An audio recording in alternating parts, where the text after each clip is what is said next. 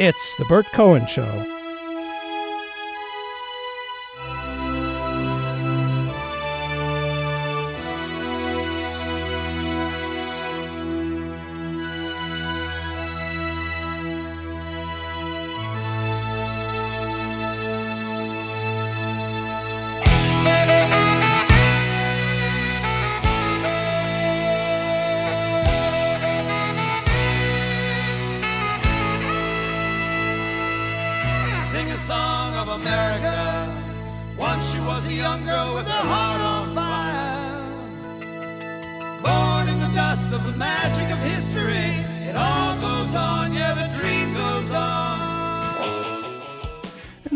As far as I can tell, is not supposed to be just for the super rich, the 1%. That's one of the things about America. We're all supposed to be able to participate in the American dream. But boy, that seems like kind of a fantasy now compared to uh, what has happened to this country, this republic. Uh, a lot of people are trying to turn it into a plutocracy, government of, by, and for the very rich. Doesn't have to be that way. Doesn't have to be that way. Our guest right now, I'm very pleased, has been on this issue for quite a while, really knows about it. Chuck Collins. Chuck, thanks very much for being with us. Chuck Collins, you may know, is an author and senior scholar at the Institute for Policy Studies, where he di- directs the program on inequality and the common good. He's also co founder of Wealth for the Common Good. He's an expert on U.S. economic inequality and has pioneered efforts to, to bring together investors and business leaders to speak out publicly against some corporate practices and economic policies that increase economic inequality. He's the author of 99 to 1 What Wealth Inequality, uh, How Wealth Inequality is Wrecking the World, and What We Can Do About It. Collins is co author with William Gates Sr. of the book Wealth and Our Commonwealth Why America Should Tax Accumulated Fortunes. Well, thanks again for being with us, Chuck. The, the right wing, no doubt, would accuse you of fomenting a class war. Are you? Well, not really. I mean, I actually, to be honest, grew up in the 1%. So I kind of know a lot of people who are, you know, leading business leaders, and, and they're the kind of people you would want on your team. So it's not a, it's not at all personal or, or, warfare. I actually think these trends of growing wealth inequality are bad for everybody, including people in the very, very tippy top. Uh, it may seem like there's a short-term gain, but over the long term, we're we're we're heading toward the kind of society that I don't think anybody really wants to live in. A polar, a very polarized society. Well, I, I wonder how many people really do care about this. I mean, there's always been, you know, part of America is that you can get rich if you're driven by that. If circumstances work out well, if you hitchhike on to certain, uh, uh, you know, uh, infrastructures that are already in existence. But uh, I, I wonder how much people really get that that the wage gap, that the income gap has grown so so big, and do they get how harmful it is? Well, let's look, if you would, what what is the there's there's some differences between the top CEOs, the average CEO pay, and the average worker in a company. How big of an income gap really is it, and how has it changed in say the last ten years or so? Yeah, well, in 1980, the ratio was about 42 to one, meaning that the top CEO in a company uh, earned or took home 42 times the average worker. Uh, for the last couple of years, it's ranged between 300 and 400 times. So it's it's the gap has widened. Uh, you know, it's really increased tenfold. People actually really do care about inequality. I think we do, as a society, have a pretty high tolerance for inequality, as long as the rules are fair and everybody has an equal opportunity. Then I think people would say, you know what, I can tolerate a certain amount of inequality as long as everybody has an opportunity and it's a fair level playing field. And I think one of the things that's changed really since the economic meltdown of 2008 is people feel see that the rules are rigged, that uh, a small number of corporations uh, and a very small segment of very wealthy people have kind of tipped the, you know, and rigged the rules to keep funneling wealth to themselves to the detriment of small businesses, local businesses, and everybody else. And we're starting to see that we don't have equal opportunity anymore. Uh, when one group of families can provide huge advantages to their kids and give them these incredible head starts, and we're sort of dismantling uh, public investments in, in, in education and other things, then it's not a level playing field anymore. You know, if you want the American dream these days, you're better off moving to Canada, Yeah. where there's more social mobility now than there is the United States. Hmm. We're talking to Chuck Collins about uh, wealth inequality, how it undermines our economy, democracy, health, and he's going to talk about what we can do about it. The, the middle class, the, the right wing these days is uh, they've they've recognized that this talk about the 99% is getting some traction. People understand what that is. And they're saying a lot that, well, we liberals want to take from the middle class and have the middle class share the wealth with the formerly middle class. I mean, the middle class has been just decimated in the past few years. And, you know, they're trying to cut uh, Social Security and cut uh, welfare. They look at uh, welfare recipients as the enemy. How does that discussion and uh, affect the political realities here? And how far from reality is it? Is it that you know we who want to maintain uh, the Commonwealth, or you know traditional American value, of the Commonwealth, are we undermining the middle class, or is, or what else is going on that's really undermining the middle class?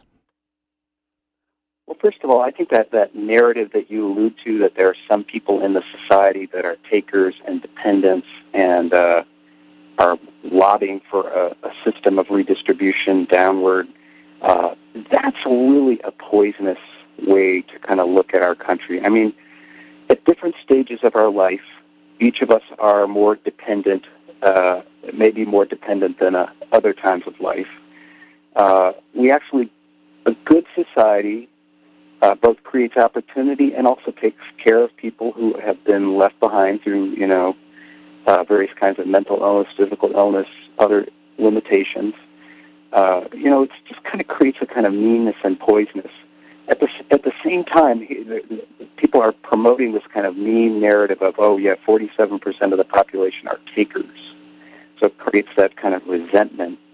At the same time, they're instituting public policies that have led to a, a huge gushing up of wealth.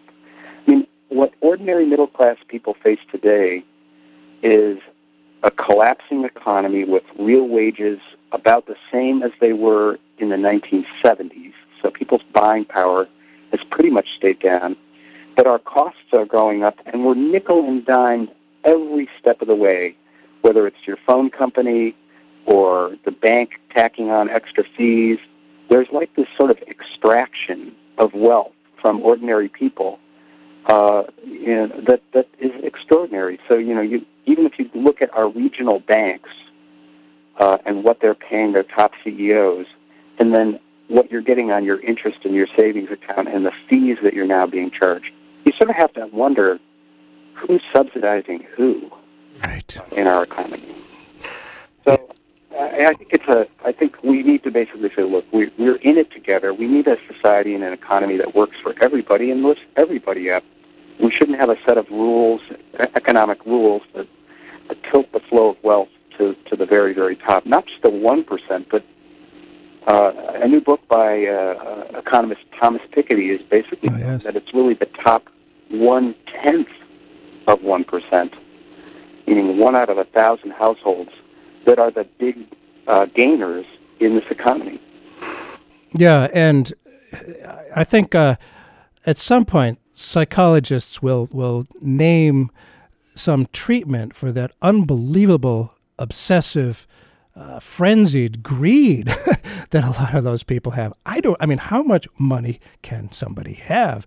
And if you look at the the charts, and Chuck Collins, I'm sure you know the charts I'm talking about. How it it just shoots up like a rocket just at the very very end of that horizontal chart. And you've worked with people who are in you know the top one percent or so who recognize that this is it's not even good for their interest, really. How does today's wealth inequality undermine our democracy? And why would some of the wealthiest people, like, I don't know how wealthy Bill Gates Sr. is as compared to his son, but what what's in it for them? And I understand a lot of people in the wealthiest group really are fine with being taxed more. Yeah, it's, it's an interesting thing. These inequalities undermine our democracy. I mean, because concentrated wealth, the more wealth is concentrated in few hands, it's also concentrated political power, the power to contribute to elections. And frankly, you know, the dams have been opened on that. So there's going to be huge amounts of flow of money into our democratic system. Uh, you know, every candidate now needs to have a cadre of, of multimillionaires and hopefully a billionaire or two to help them be viable. Any candidate for national office is going to need to have their own billionaire patrons to, to com- compete in this political system. And that's so that essentially disenfranchises the rest of us who can't write big checks to candidates and influence the legislative process. It, it's it's essentially disenfranchising, and these concentrations of wealth really undermine. They undermine social mobility. They undermine economic health and stability, leading to more wild, uh, you know, swings in the economy. Uh, they undermine the culture and civic life and the sense of we're in it together. And that's why, you know, uh, Bill Gates or Warren Buffett or some of the members of our Wealth for the Common Good Network, they will be, they're very clear. Uh, we don't want to be like Brazil. We don't want to have wealthy elites living behind walls with bodyguards and bulletproof cars. Right. Uh, you know, we don't want to create intergalactic uh, uh, gated communities like uh, like the science fiction movie Elysium, one of my favorite movies with Matt Damon. But it's a, it's a that's where we're heading.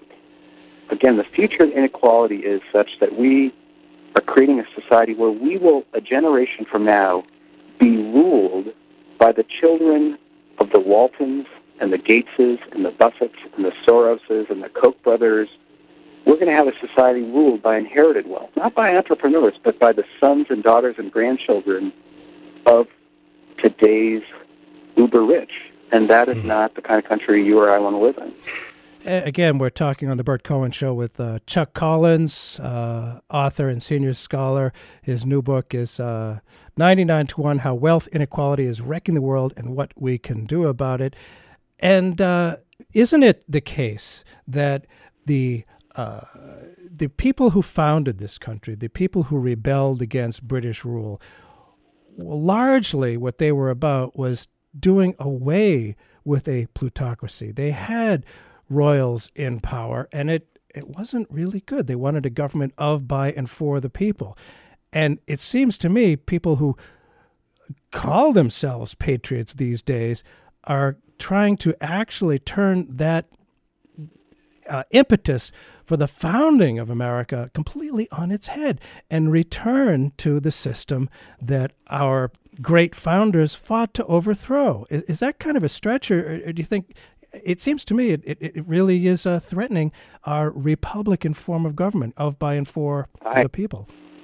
I think you're on target. I mean, for the, really the first century of our country, it, the the kind of anti-monarchic impulse was part of our DNA. It was so formative to the forming of this country. Is we're going to create a society that will not be ruled by hereditary rulers. We're not going to have kings and queens that are you know, ruling over us and having their children rule over us.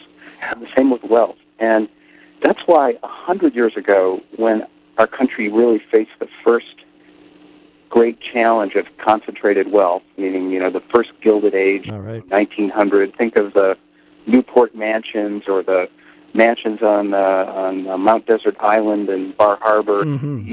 the great fortunes of the first industrial age people had, there was a very rigorous discussion about will these concentrations of wealth undermine our fragile, self governing republic? And many people said the answer is yes. Yeah. Louis Brandeis, the Supreme Court justice, said you can have concentrated wealth in the hands of a few, or you can have democracy, but you cannot have both. And here we are. We're back a hundred years later, same kind of precarious moment uh, but we need to kind of ramp up the rigorousness of the discussion and not just shut it down with old, tired oh, this is socialism, or they're you know they're anti-business. You know, if you care about capitalism and business, you should be very worried about these these these growing inequalities of wealth and power. Yeah, because that can really break down the foundations and make the whole thing kind of crumble. Well, you, Chuck, you, you also say that uh, this uh, wealth inequality undermines our health. What, what, do you mean by that? Well, there's a huge amount of research. Uh, you know, conventional wisdom would be uh, the lower your income, the worse your health, and that is true. It, uh, you know, lower income people have less access to healthy food, are in more dangerous and unhealthy occupations. But what more and more research is showing is that you're better off having a lower income but living in a more equal community than you are having a higher income but living in an extremely unequal society. That unequal societies, health indicators are worse across the board. Um, and uh, so inequality essentially makes us sick. And one of the reasons for that is when you have a society that's stretched and the gap between the rich and everyone else is extremely wide, there is a breakdown in social solidarity and a sense that we're all in it together and watching over each other, and an injury to you matters to me. Right. And so, too much inequality is, is really actually bad for your health. Hmm. Better off living like in Minnesota in a relatively equal county than you are living in uh, a southern county of fabulous wealth but great inequality. Boy, yeah, and uh, our health is, I mean, it's extremely important and it costs everybody. If, well, that's sort of another issue when, when we have people without money have health problems, we all have to subsidize it because the only place they can go is the emergency room, which is the least cost efficient. What has happened to wealth inequality in the Obama years? And following that up, do you think Hillary Clinton might do better, or is she pretty much on the same track? You know, um, you know, it's interesting. President Obama, uh, at different points, has really focused attention on these inequalities. In fact, in January was was all this hubbub that he was going to really talk about these inequality issues in his State of the Union. And Right. uh, he kind of was preemptively attacked and came out and he talked about opportunity, which is a sort of a different conversation. Inequality undermines opportunity, but people are afraid to say this simple fact. The concentration of wealth in the hands of a few is really undermining everything and is really at the root of a lot of problems. So, but if you can't talk about how rich the rich are, then you're just you're limited. And the Obama administration has done some tinkering around the edges, probably to make sure inequality hasn't gotten worse. But the, the machinery is kind of cranking now. The inequality machine is kind of on autopilot Hmm. and its natural impulse under the current set of rules is just going to become more and more unequal until we uh, restore progressivity of the tax code. Right. We fix the inheritance tax. The our our estate tax has been blown full of holes to the point where last year uh, the casino mogul Sheldon Adelson passed on eight billion dollars, eight billion dollars to his kids, dodging three billion in estate taxes. So the wealthy are using their power to make the tax system voluntary. Uh, same with a Hmm. certain number of global corporations.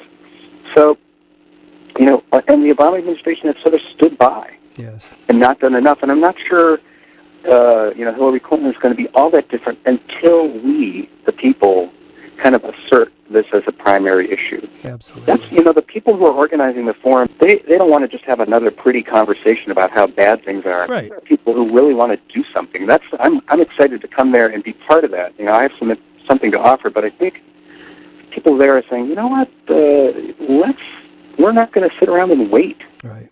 Uh, or we're going to kind of make this kind of a core issue uh, going forward, and that's ultimately what it's going to take. We need to change, and that will change our leaders. And it has been said that government rests on the consent of the governed. And if it is shown that the consent is not there, things can happen. And it also has been said that uh, politics and protest are both necessary. Neither is sufficient. You have to have protest, loud protest, to enable the politicians to feel safe in making the changes that the people would like to make. If they don't hear, if they don't see the public support, then why should they stick their necks out? And you know, we there are a few great people in public office like Bernie Sanders and Elizabeth Warren who get it, who are trying to do something about it.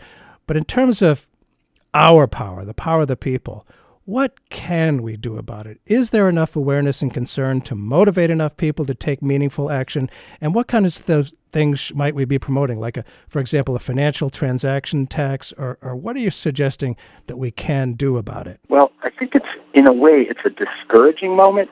People look at the current political situation and say, "Oh my gosh, the, you know, the, the, our political system has been captured.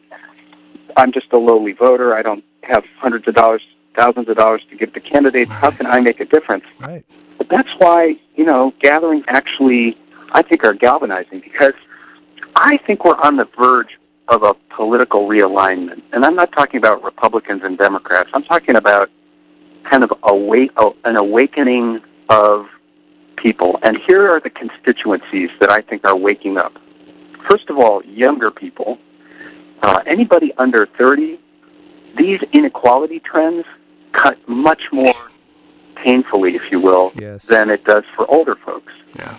Um, so that's the young people who are trying to get into the workforce, who are saddled with student debt, who are trying to work and earn a livelihood, but all they see are very low-wage jobs without security. That, that's a constituency for political uh, change.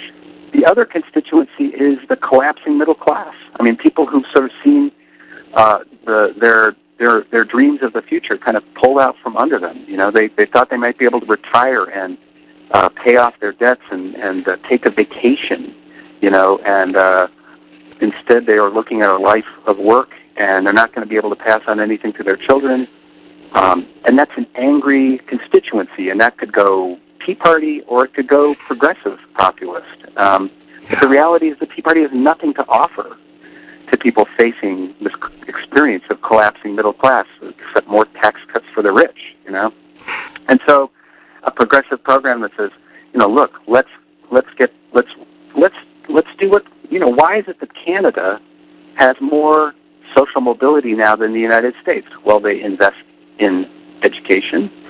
They have a debt-free higher education program. You don't take on a hundred thousand dollars of debt just to get a college degree you uh, can have access to health care, affordable health care in the event that you have a health setback. Uh, you have investment in job training and infrastructure and things that actually create uh, meaningful and decent jobs. So all those those are all things that we can do. We've done them before, and we can do them again. Now, what about just uh, as some advocate, and, and I would agree that a lot of the people who are drawn to the Tea Party, they're drawn to it because they're angry, because the government is clearly not working in their interest. Well, as you mentioned, the the, the money behind the Tea Party, pff, you know, they, they're they're for undermining uh, our Republican form of government. They're not going to help them. But I think that anger could be tapped into. It seems to me that constituency is there for grabs. Democrats aren't going to get it if they don't talk about these issues and don't show some some real alternative to it. Uh, what about uh, uh, the idea of like uh, a financial transactions tax. Would that raise a significant amount of money? And I think we're talking about, you know, like a quarter, a half of 1% on large financial transactions, things like that. Absolutely. You know, there, there's, um, there, you know, we, we hear, oh, we're broke, we don't have the revenue to make the kinds of investments that would enable us to have early childhood education, that sort yeah. of thing. Uh, a financial transaction tax is kind of a no-brainer. It's like a, a penny on every four dollars of financial transactions hmm. above a certain threshold. You know, somebody who's trading up, upwards of a hundred thousand dollars. Uh, it's primarily going to be paid by the rapid rapid um, traders, the people who are doing you know computerized and accelerated trading, which actually is very bad for the economy. Um, a, a, financial transaction tax like that would raise somewhere between 200 and 300 billion dollars a year. Whoa. And it wouldn't slow it down. Let's, let's close off the offshore tax havens.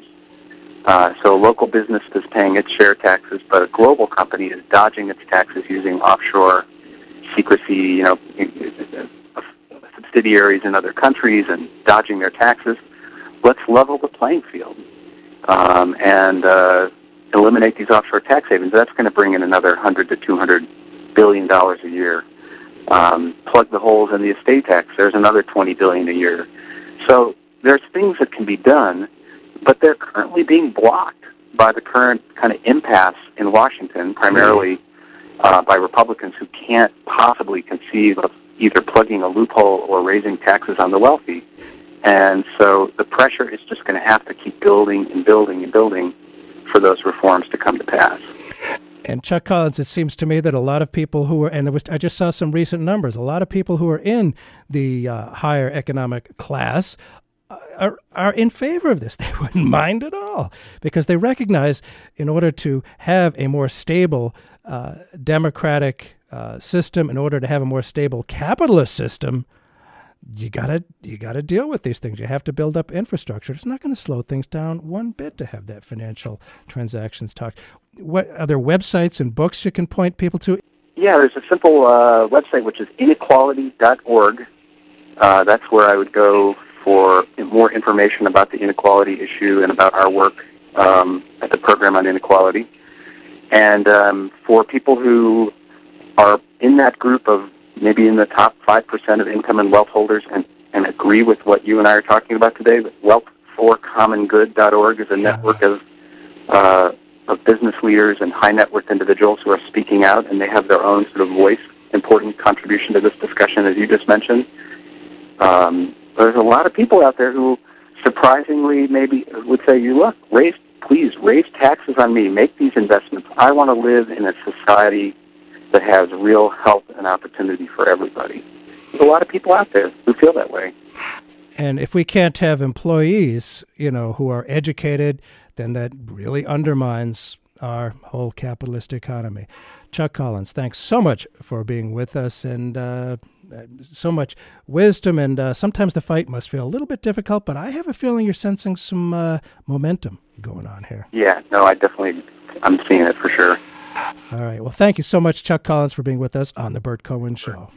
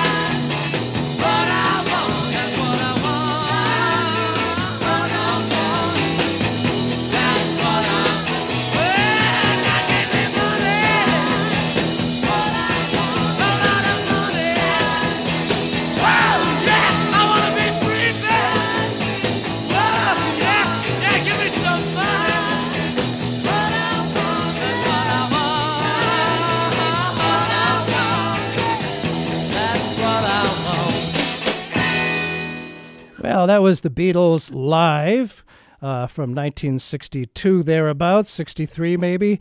We're going to go from money to sex. What a great combination, isn't it? I mean, what could be more interesting? Sex and money. Uh, our guest right now is Amanda Marcotte, who is a freelance journalist uh, from Texas, but now living in the great town of Brooklyn, New York. She focuses on feminism, national politics, and pop culture, with the order shifting depending on her mood and the state of the nation. Well, Amanda, thanks very much for being with us.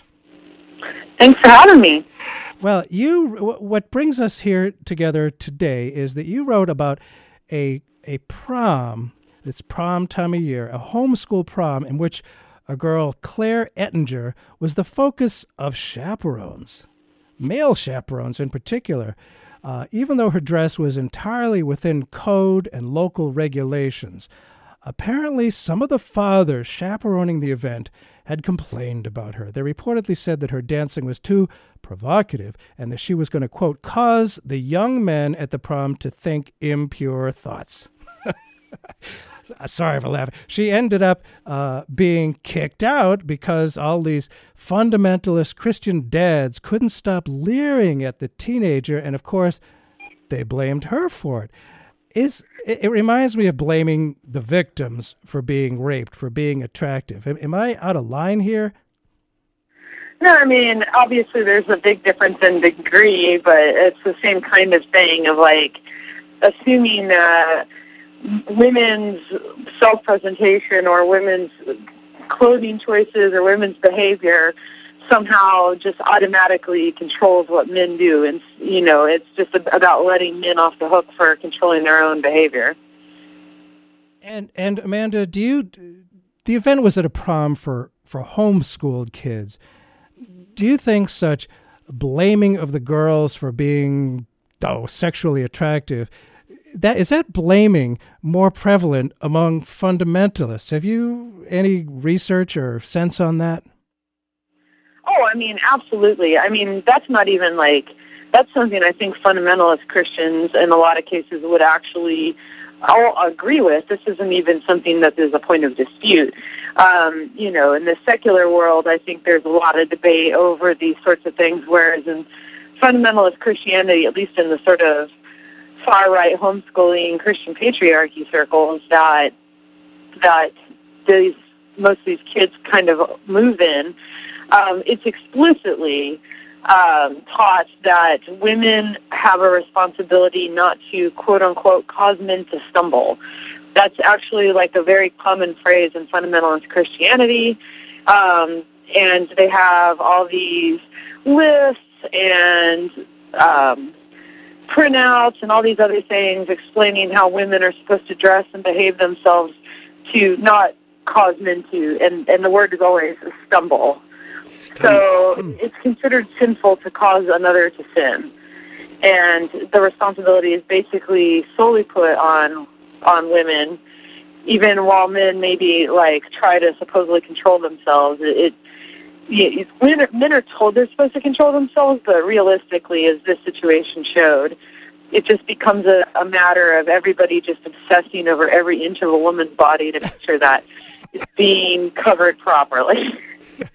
it's it's amusing, but it's very disturbing. And I, so so this girl had to leave the dance. I wonder how boys were reacting. Was the reaction, uh, you know, that, were they misbehaving? Were they stumbling? Uh, that that that word stumbling. I, I, how would you define that? What do they mean by stumbling? That you know, if that that men, or at least you know, white fundamentalist Christian men would be on the straight and narrow path without, uh, if they weren't attracted to women? That's a little odd. That's exactly it. With their, they would say with their walk with God, sin is a stumble, right? Oh, and right, right. If you have sinful thoughts about wanting to have sex with a woman, then that is a stumble. Oh, um, yeah, yeah. So that's, that's it's brutal so that's the, that's the women's fault. I see. I I find it uh, more than a bit ironic that we in America, pretty much everybody in America, when they look at the you know, conservative Muslims in the Islamic world who force women to cover up from head to toe. They wear the chadors, they wear the, the head scarves. You can't see anything, barely even the eyes, in some cases, not the eyes. I, I wonder if that's something similar. Is it to protect women from men who can't help themselves? Do you see any uh, similarity or, or you know oddity that here we are disgusted with with those awful conservative Muslims and the fundamentalist Christians here at home? Is, is there something on a similar track there? No, they're exactly the same. There's no difference, and and that same kind of it, that mentality where if if women give in to a certain amount of the logic, then um, you know, the fundamentalist men just keep pressing the point. Like you see that in both cultures. I would say, you know, it's the book Persepolis has this, uh, the comic book about growing up in fundamentalist Iran has this really great scene where the main character is following the street dress code. She has no hair peeking out. She's got the the head covering and everything on, and some men some police, Iranian police officers um, single her out and say, "You're wiggling your your ass too much underneath your your clothes when you walk." Ah, uh, I see. And she just loses her temper and is like, "Just stop staring at my husband." like the fact that I mean, regardless of where you are in the world, you know, once the logic that women are there to control, like women are obliged to control men's choices, feelings, or behavior comes into play, wow. then there's no limit to what will be asked of women. I mean, because it's the, the very premise is ridiculous. The only person who can control you is you, you know. And I'm not saying that men shouldn't think sexual thoughts. So I, right. you know, you should just kind of, you know, it, it's not that hard. Which was a point I made in the post, which is like in the sort of secular urban world that is always being bashed by the conservative press men tend, most men tend to just go along in life. They see women wearing all variety of clothing, including very little, and they manage to not sexually harass them, wear at them, or be terrible about it. They they they can you know they can have their thoughts and think what they want without having to make it a woman's responsibility to deal with them. You know, boy, they're that hard. It, it seems like these a lot of these fundamentalist Christian white men uh, want to have and are determined to have power and control over women, and yet the way you described it, boy, they're giving women a lot of power. The men are helpless to this stuff. I mean, that that's really kind of strange, I think.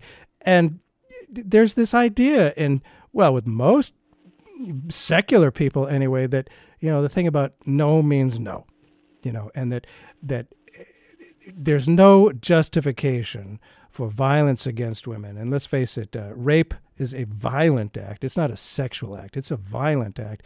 That uh, it's up to men to control it. That if a woman, no matter what she wears, no matter how alluring, sexually attractive it is, if she doesn't want to have sex with this guy, end of story. Is is this something that fundamentalist Christian men can't deal with? Do you think? What What have you found on that? You know, unfortunately, you're right that like it, it does sort of carry over. While obviously there's this official condemnation of sexual assault in fundamentalist Christian circles, there has been a lot of stories coming out recently that sexual abuse is rampant in the homeschooling and Christian school environment, in no small part because when young women report being raped, they're often immediately subject to the the intense questioning of what did you do to cause him to stumble? You know and and shaming and being treated like they have failed some way or they're impure and it's particular I, I recommend going to the new republic and reading a piece about patrick henry college where it, it's particularly disturbing because it shows how that logic plays out the same no matter what. You know, it's a very, very conservative Christian school. None of the young women that were sexually assaulted that were interviewed had been drinking or any of the other excuses. The secular world comes up with to to minimize rape, and yet they were subject to the same kind of treatment. And I, I think it's important, therefore, to realize that you know, it, isn't ever about what a woman does. It's, you know, if you are rude or assaultive towards her, that is on you, you know?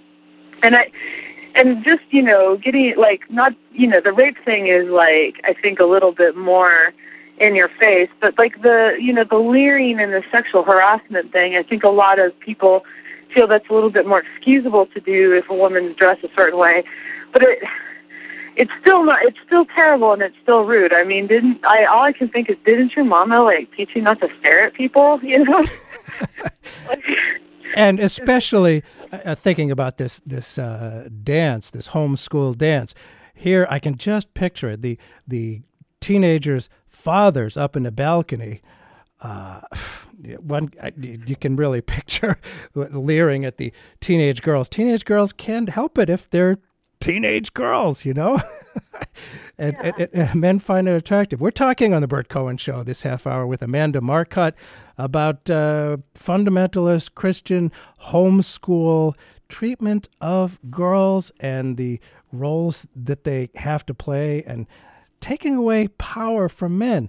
Should do you think, Amanda, that this is a message to women in conservative communities that they should expect to feel unsafe in sexy clothes?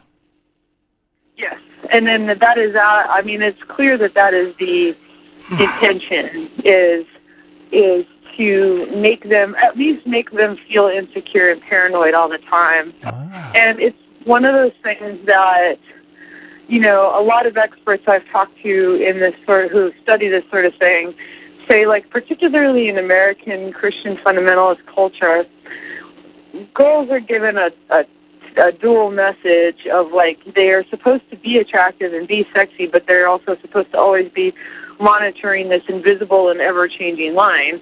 And I, you know, of where they've crossed over and now they deserve to be treated poorly. Ooh. And it's impossible to know where that line is because the line is always changing. And I thought that this story was a really good example because the girl, they had laid out a dress code the girl made sure her dress fit the dress code, and yet she still got harassed because it, it, you know, because the rules were never really the rules. The whole point of the rules was to always keep you insecure, you know. And, and but if she had shown up at the dance, I, I can guarantee you right now, if she'd shown up at the dance just wearing a potato sack, she would have gotten a different like kind of abuse, and been told that you know, she needs to be more mindful about being attractive to men. Yeah. You know, it's one of those things that you often read a lot of Christian, the same Christian fundamentalist sources that scold women for being immodest will turn around and tell women that they need to be pretty and pleasing to the eye so that they can attract a husband. And you, that's a game, like it's basically set up to be a game you cannot win. Wow. And yeah, absolutely amazing. And I I have found Amanda Marcotte that a lot of the uh, the gay bashers, the guys who get incensed about gay men being in their midst, and they they actually you know bash and and beat up and even sometimes kill uh, gay men. It's because the bashers are kind of insecure themselves about their own sexuality and uh, are, are you know, they wonder if deep down inside, if they're attracted to these attractive men. Uh, and I wonder if there's something uh, similar here with do, do you find that socially conservative men tend to be more insecure and ashamed about their own sexuality? Is this part of the problem? You know, I have to assume that that's true. I mean, obviously, by making it all about the women and what the women do, these men have created a wall of silence around their own thoughts and feelings and desires. And that obviously starts to it starts to make is after a while you start to think that's the point. You know by hmm. putting all the emphasis on women they can avoid actually talking about their own feelings and thoughts beyond just simply like posing like yeah, I'm a man. I like Playboy. I like to look at women. Yeah. And, and then immediately turning around and again making that women's fault as opposed to either, you know, uh, just a a it's kind of natural for men to look at women, but also b like it's your job to keep it in control. You know. Uh, it seems so common sense, but then again, uh, oftentimes common sense doesn't rule the day. Now, Amanda Marcotte, social conservatives insist they are trying to desexualize our world. They're concerned that you know women out there in the secular world are being too sexual and that you know it's sinful they're leading men astray they're saying they're trying to desexualize our world in what ways might that backfire, do you think? Well, I think it was really obvious in this situation. A 17 year old girl goes to a prom wearing a fairly normal, not at all like outlandish dress, you know. It covered everything normally. It was, a, I would say, by modern standards, a fairly modest cocktail dress and yet these middle-aged men uh, just they they see sex just oozing out of every corner. They can't. They act like they can't control themselves, as if this is like the like the the the atmosphere at that prom sounds like it got really sexually like charged really fast, and then in the most gross, perverted way, as opposed to a fun, flirty way, which is what kids are sh- should be allowed. And all I could think to myself was reading this was you know, I live in New York City, like the hotbed of liberal, secular, oversexed. You know, you can walk around half naked here, and no one could, no one will look at you twice. Right. That's basically what I realized. Is like, you get on the subway here, and a woman could get on wearing like you know a bikini. Sure.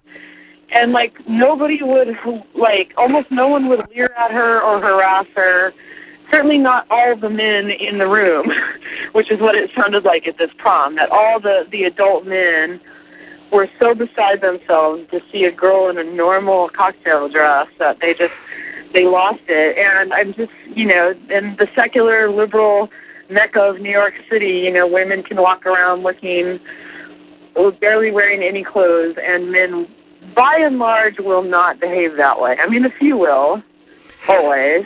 Well, or most won't. Yeah. Most and, stay in their lane. and stay in their lane. That's boy, I wish more drivers would do that. And, you know, they're trying to desexualize the world. And guess what? You know, sex has always been here, probably always will be. And if people are interested in, uh, you know, in, uh, in having a future population, you know, and it's kind of necessary. And it seems like it's it's kind of backfiring that they want to desexualize it in a way they they're kind of increasing the focus on sex. It's it's really bizarre. And I get the impression that in social conservative areas of America, women are expected to be dominated and controlled by men. Is this clampdown on women looking attractive related to that? You know, if women look attractive, they have to be controlled. Is, is there some kind of connection between the the incessant desire to dominate and control women and clamping down on women being attractive related to that white male domination and control? Yeah, no, absolutely. I mean, it certainly, it, it, in fact, it's, it's the primary way, I think, in a lot of ways, that control over women is exerted. Just constantly making and changing and making them dance and change all, uh. like all these rules of like you have to wear this and you can't wear that and you must look this way but not too much that way and you know it's basically about making women just feel like they like if you're just doing that dance and just playing that game all the time you know what you never get to do as a woman is think you know what i want to wear something because i want to wear it or you know, I want to look this way because that's what makes me happy. You know, that's not even on the table for women in these cultures. Mm. because everything's about being attractive but not too, being sexy but not too, and then of course, you know, always having to to change yourself for other people's opinions, and it's it's really it's really sad if you think about it. Yeah, it really is uh, in, incredibly uh, repressive, and they, you know, these a lot of these social conservatives uh, often point to social liberals who are fine with, uh, you know, gay marriage and things like that. They point to social liberals for sexual licentiousness. What's your response to that? here's the thing sex is normal and healthy and a normal part of human life, just like food or sleep or anything. And if you think about, and if you accept it and embrace it for what it is, it actually becomes easier not to let it dominate your life. um, Ah. you know, if you if you've ever been on a diet and calorie restricted, what happens to you? All you think about is food. all you think about is food. You can't think about anything but food. You just spend all your time thinking, I am so hungry. If you can't sleep, if you have to get up at 4 a.m. to catch a flight and then you're on a plane for 24 hours because of delays and stuff, all you can think about is sleep. Of course, sex is the same. If you don't, if you deny yourself a healthy, normal sexuality, then you're going to become weird, obsessive, and perverse. If you allow yourself to have a, a, a normal, healthy sexual life, it, it is contained and it is good. It's a part of your life as it should be. I mean, nobody's anti-sex it here. Like, I guess that's why they think we're over-sexed or because we're not against it. But I mean, what happens is you see people have a handle on it. They can they can go about their daily business without making everything about sex. Hmm. And you know, I, I get accused all the time of being some kind of like horrible slattern slut, and it's like, you know what? I probably get through a lot more of my day without making it about sex than most of the people who make that accusation at me. You know, saying that being, eh, I'm not saying you shouldn't be sexual. You Right. should be. That's the point. yeah. Yeah, it's it's a it's part of life. You're right, and I can think of so many examples who you know people they're doing without something, and here sex, repress sex, repress sex, repress sex. They're thinking about sex all the time. It's a little weird, and let's hope we can learn from this, from this particular lesson with this this girl, this 17 year old girl, and uh, if people, you, interesting observations. It always has. You, you've been on the show before, Amanda, and hopefully you'll be on again. If people are interested in following uh, your uh, journalism work, some website to which you can point them. Um, you know, I think the easiest way to follow everything I do, because I write for a lot of places, is to follow me on Twitter at Amanda Marcotte, just my name. And I also write for Slate's XX Factor and Raw Story's Pandagon on a daily basis. Well, thank you so much. Very, very interesting. It's uh, well, we talked about money and then sex. Hey, what could be more fun? Thanks so much for being with us, Amanda. Thank you. Larry Coryell with a song called "Sex."